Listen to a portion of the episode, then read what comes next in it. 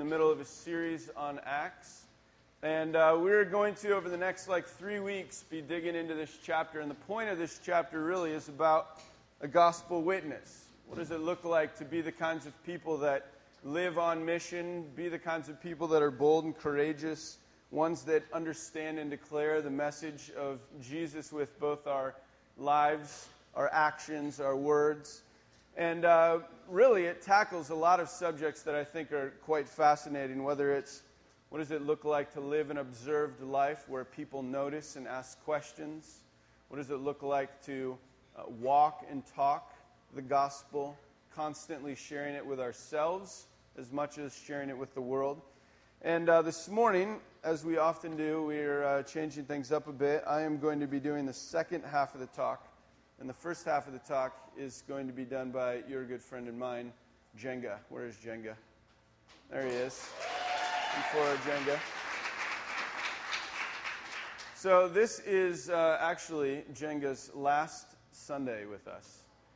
See, you hear that? Oh.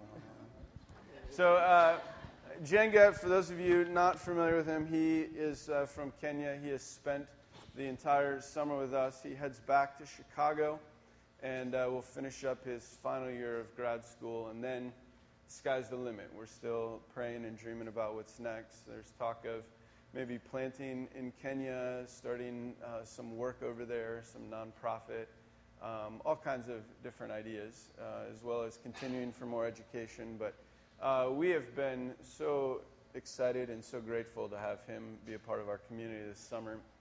And my hope and prayer is that there will be many more Jengas to come. We have always been a community that invites people in to be a part of the community, that tries the best we can to pour in, encourage, invest, and then to launch them out to whatever it is that God has.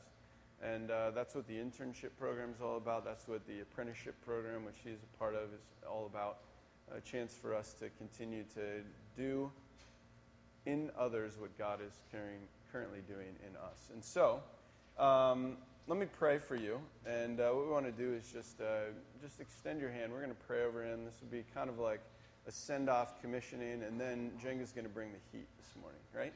Let's go. God, we are so, so grateful for what you have been doing and how you've been moving in Jenga.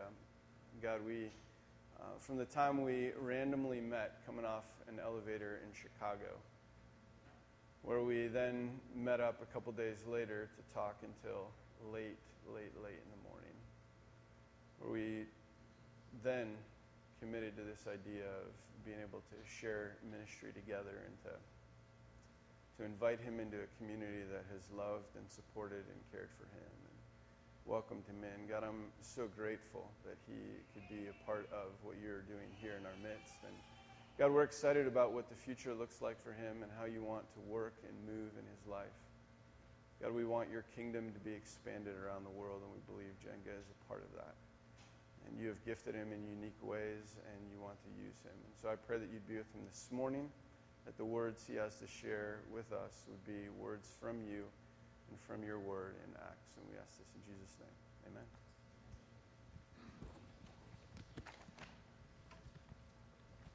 Thank you so much.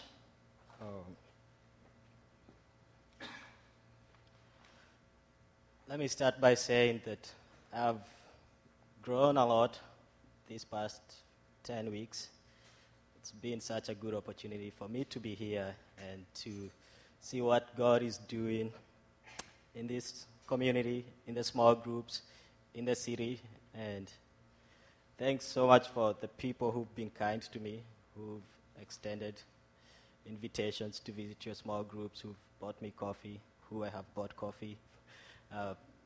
Dan and Sarah, who have hosted me, thank you so much. And I mean, everybody, I don't think I can finish saying thank you. But to start today, this is a topic that I've struggled with, the past 10 weeks, asking myself, how does God want me to live out what I see very clearly in the book of Acts? And to start us, I would like us to ask ourselves, what do we think are the implications of this statement? And you can share with your neighbor what you think about this. St. Francis of Assisi once said, or he's assumed to have said, preach the gospel at all times, but when necessary, use words. What do you think are the implications of that statement in sharing of the gospel? Tell your neighbor what you think.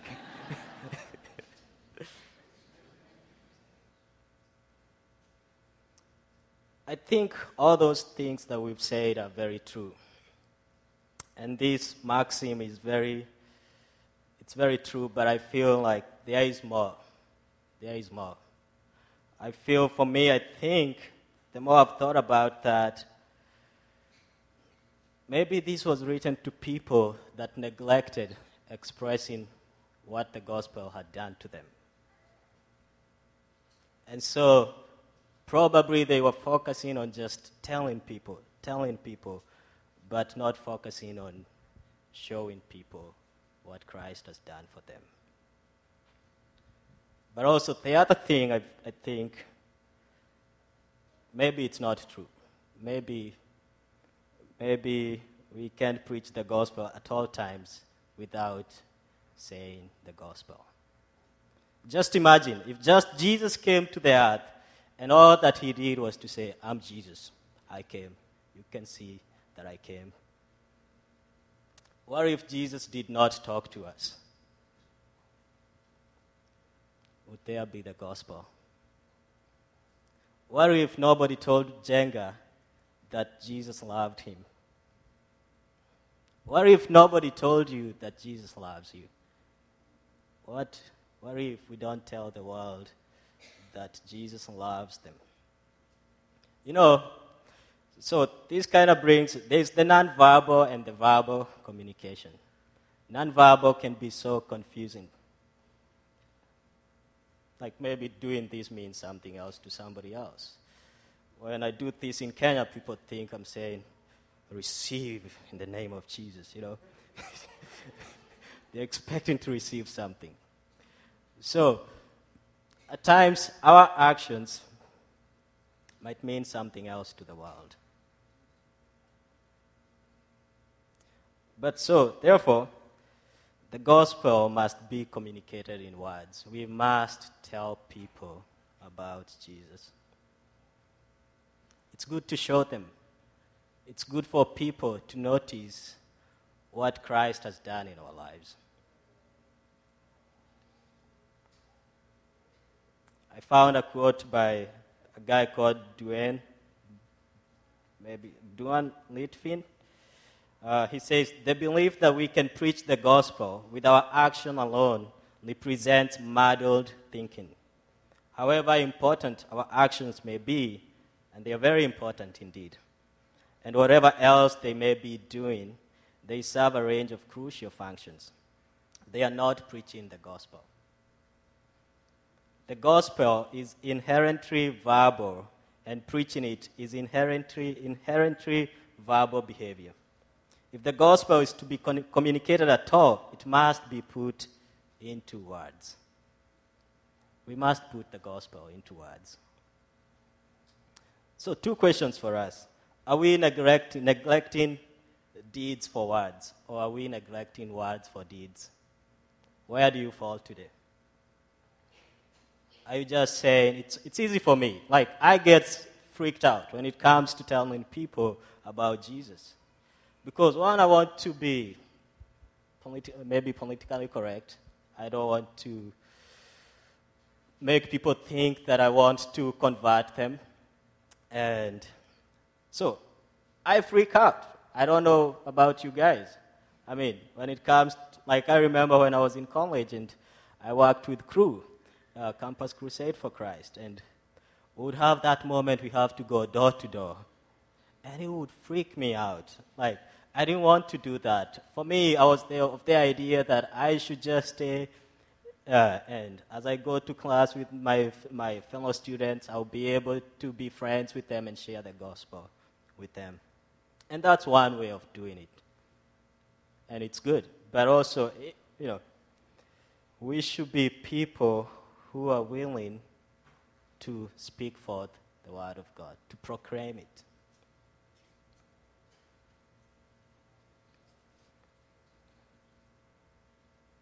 And so in our reading today, we see Peter and John, they exemplified that for us. They meet a crippled man, and what do? They heal him in the name of Jesus. And this causes some, fracas. Everybody's wondering what's going on. And Peter takes that opportunity, to express the gospel to the people. He doesn't leave it for them. He's like, see guys, do you always see somebody being healed? I healed these guys. He doesn't leave room for people to make assumptions. And that's why preaching the gospel is very important, because we don't want people to make assumptions. And why? Why do I say that? Later on, we see the leaders, the scribes, the Sadducees, the captain. They ask, "By what name do you do these things? Or by what power do you do these things?" People don't always know. They don't know why we always fight for justice. They don't know why we are so merciful. They don't know why we are so gentle. They don't know why we are peacekeepers. They don't know why we are so good in this world. And so, are people noticing what we are doing? Are they asking questions? What are people asking when they see your life? And then there's another side of this, either we keep silent, we are always saying something, even with our silence. Like I was wondering, I don't know, so words are important, deeds are important, but even when we don't say something, it said we are saying something. The Bible says that we'll be known by our fruit. What kind of fruit are you producing?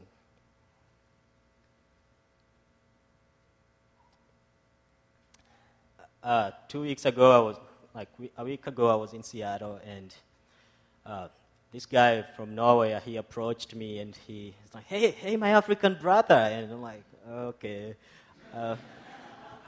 Yes, I can tell you're kind of from Somalia, and so I spoke to him in Swahili, but he knew very little Swahili, so we couldn't have a conversation.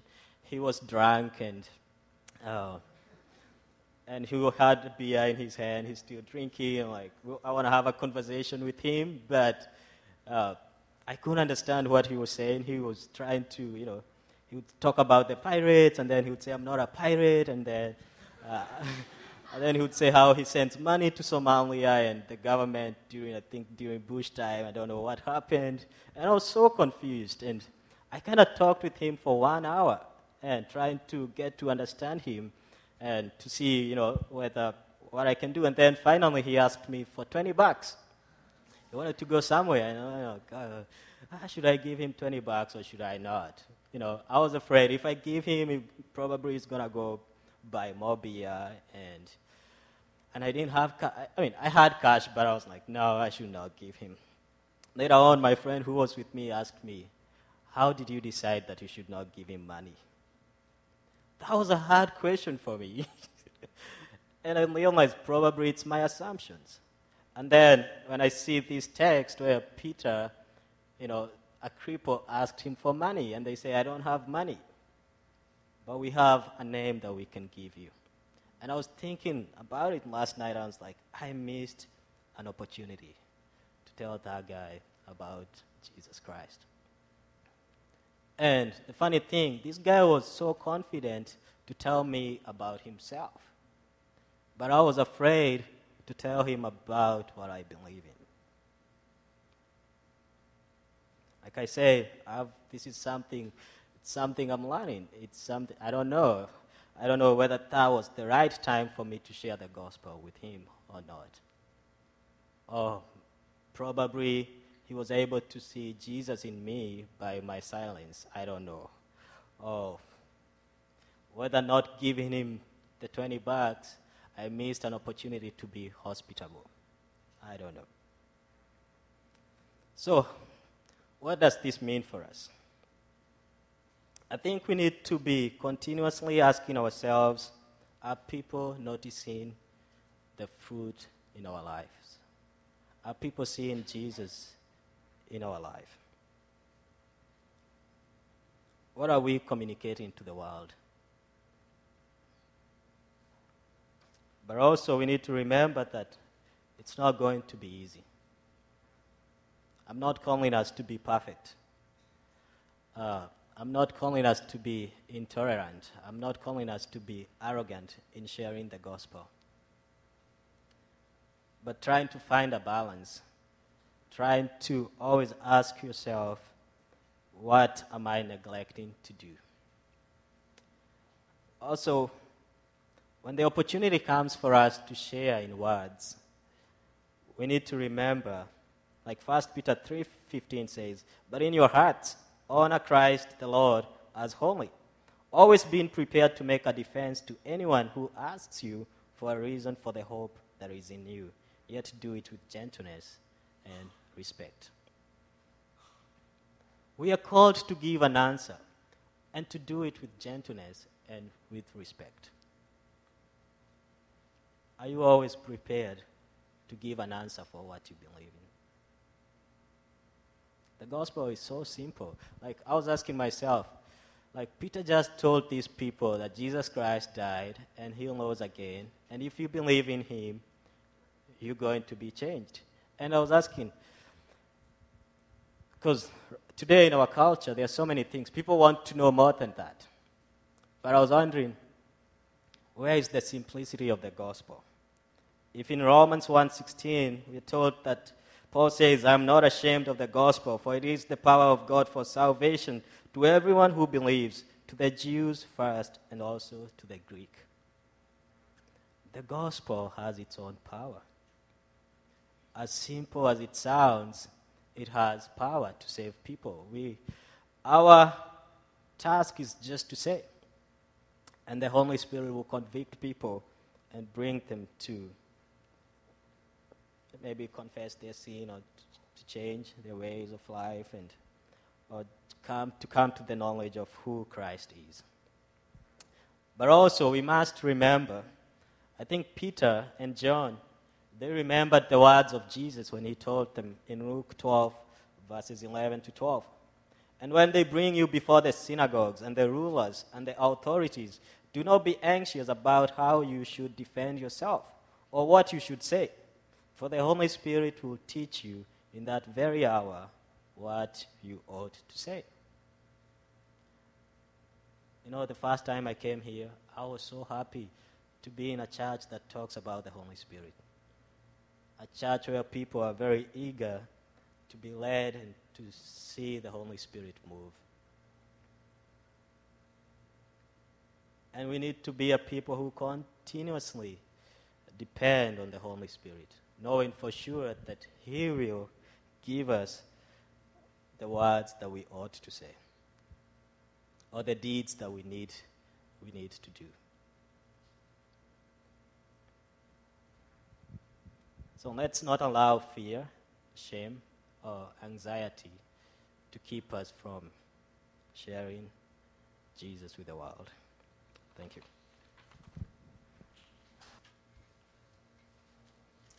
We are still in Acts chapter 4. Jenga led us through the first about 10 verses or so. In Acts chapter 4, there's this story. Chapter 3, there's this great healing that happens. Chapter 4, comes on the scene, and they start to question what's happening.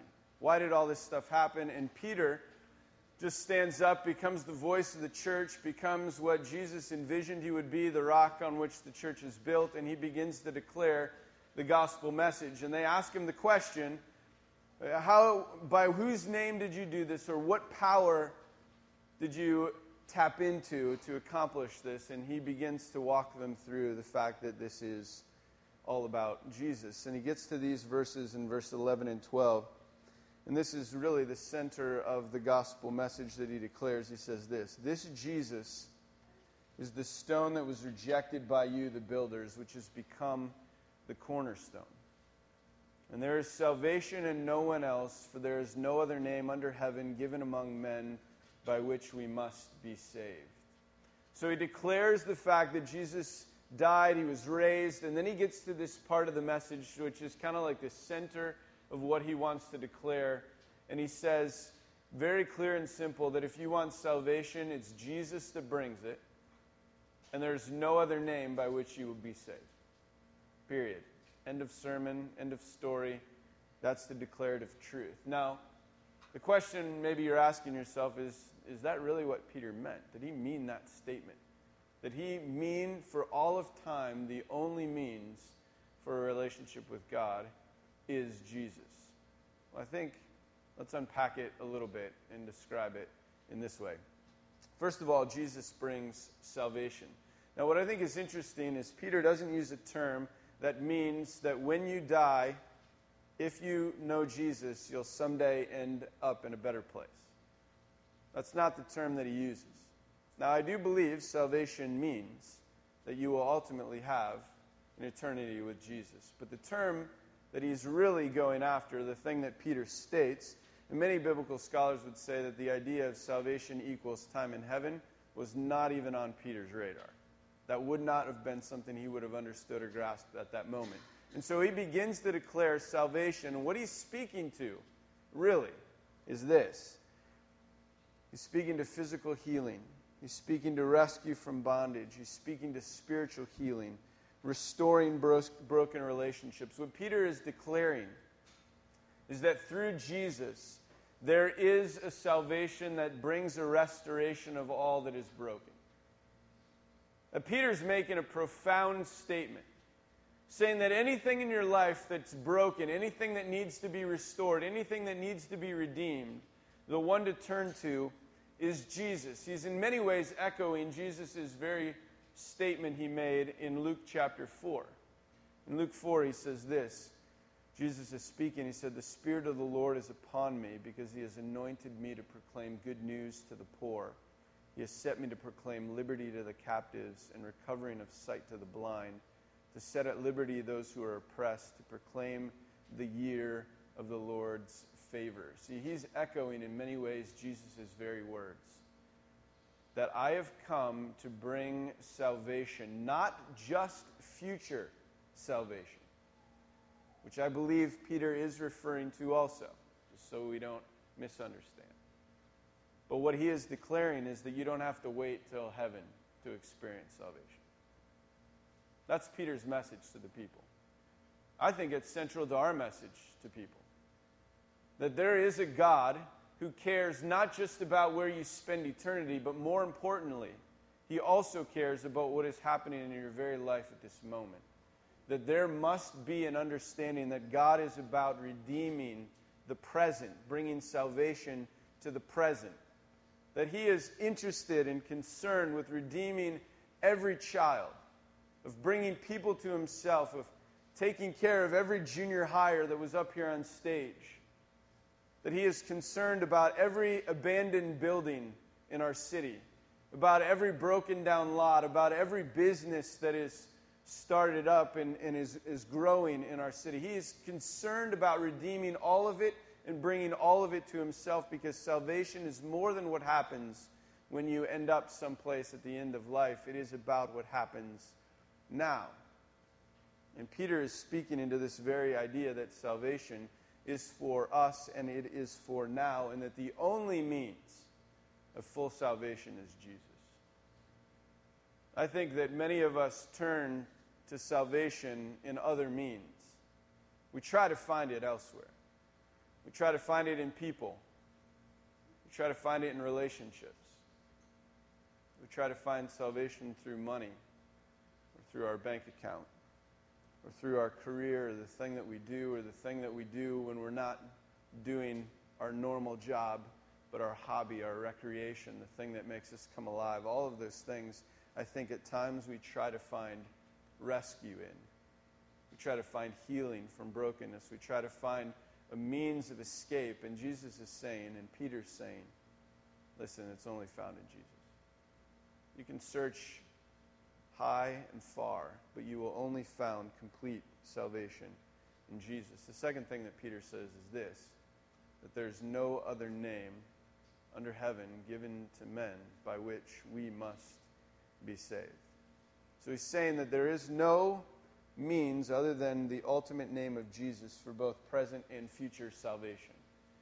And the question becomes, how could Peter say that? How could he be so definitive and make such a bold statement? At a time when the church is just beginning, Peter doesn't half the time know which end is up. I mean, look at his life, right? He's like doing great things for God, and then the next moment he's denying God. Then he finds himself saying he's going to build the church and nothing will ever stand in the way, and then he finds himself like saying, I'm just going to fish the rest of my life. I'm done with this. Moments where he like stands up and says, you, Jesus, are God. There's no other. And then moments later where he can't even understand in the smallest means the gospel. And yet Peter at this moment, confronted with thousands of people, declares that Jesus is the only means of salvation and there is no other name. And I think the reason Peter could say that is because he was simply echoing again the words of Jesus. I mean, Jesus says this in John 14. He says, I am the way, the truth, and the life. No man comes to the Father but by me. But I'm the only way for a relationship with God. But see, Jesus goes on to say that again and again and again, because see, Jesus had this pretty profound understanding that he was the uncreated, eternal, forever being that nobody could understand in fullness. And he decided to walk among us. And so Jesus, with that profound knowledge and belief, walks into this world with us and has these casual, off-the-cuff conversations. Like, here's a couple examples. In Luke 10, he makes this statement. He said, I saw Satan fall from heaven like lightning. He's just kind of casually talking. He's like, oh, yeah, by the way, I saw Satan fall from heaven like lightning. You know?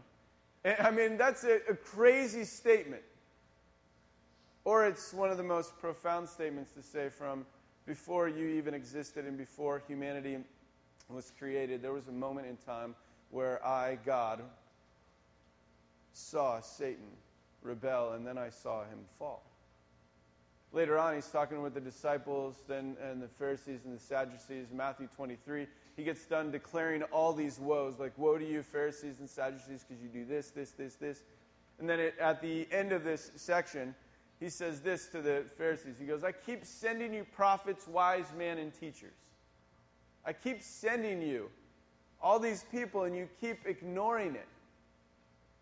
I mean, what is he saying? From the beginning of time, I am the force behind the universe that has been sending you prophets, is essentially what he's saying.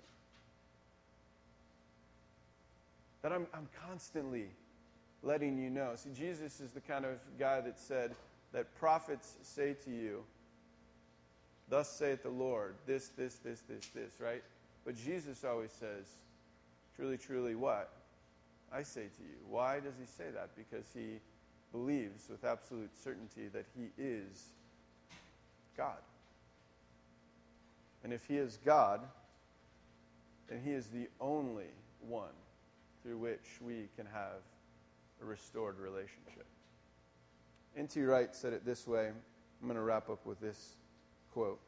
He said this, how can you live with the terrifying thought that the hurricane has become human?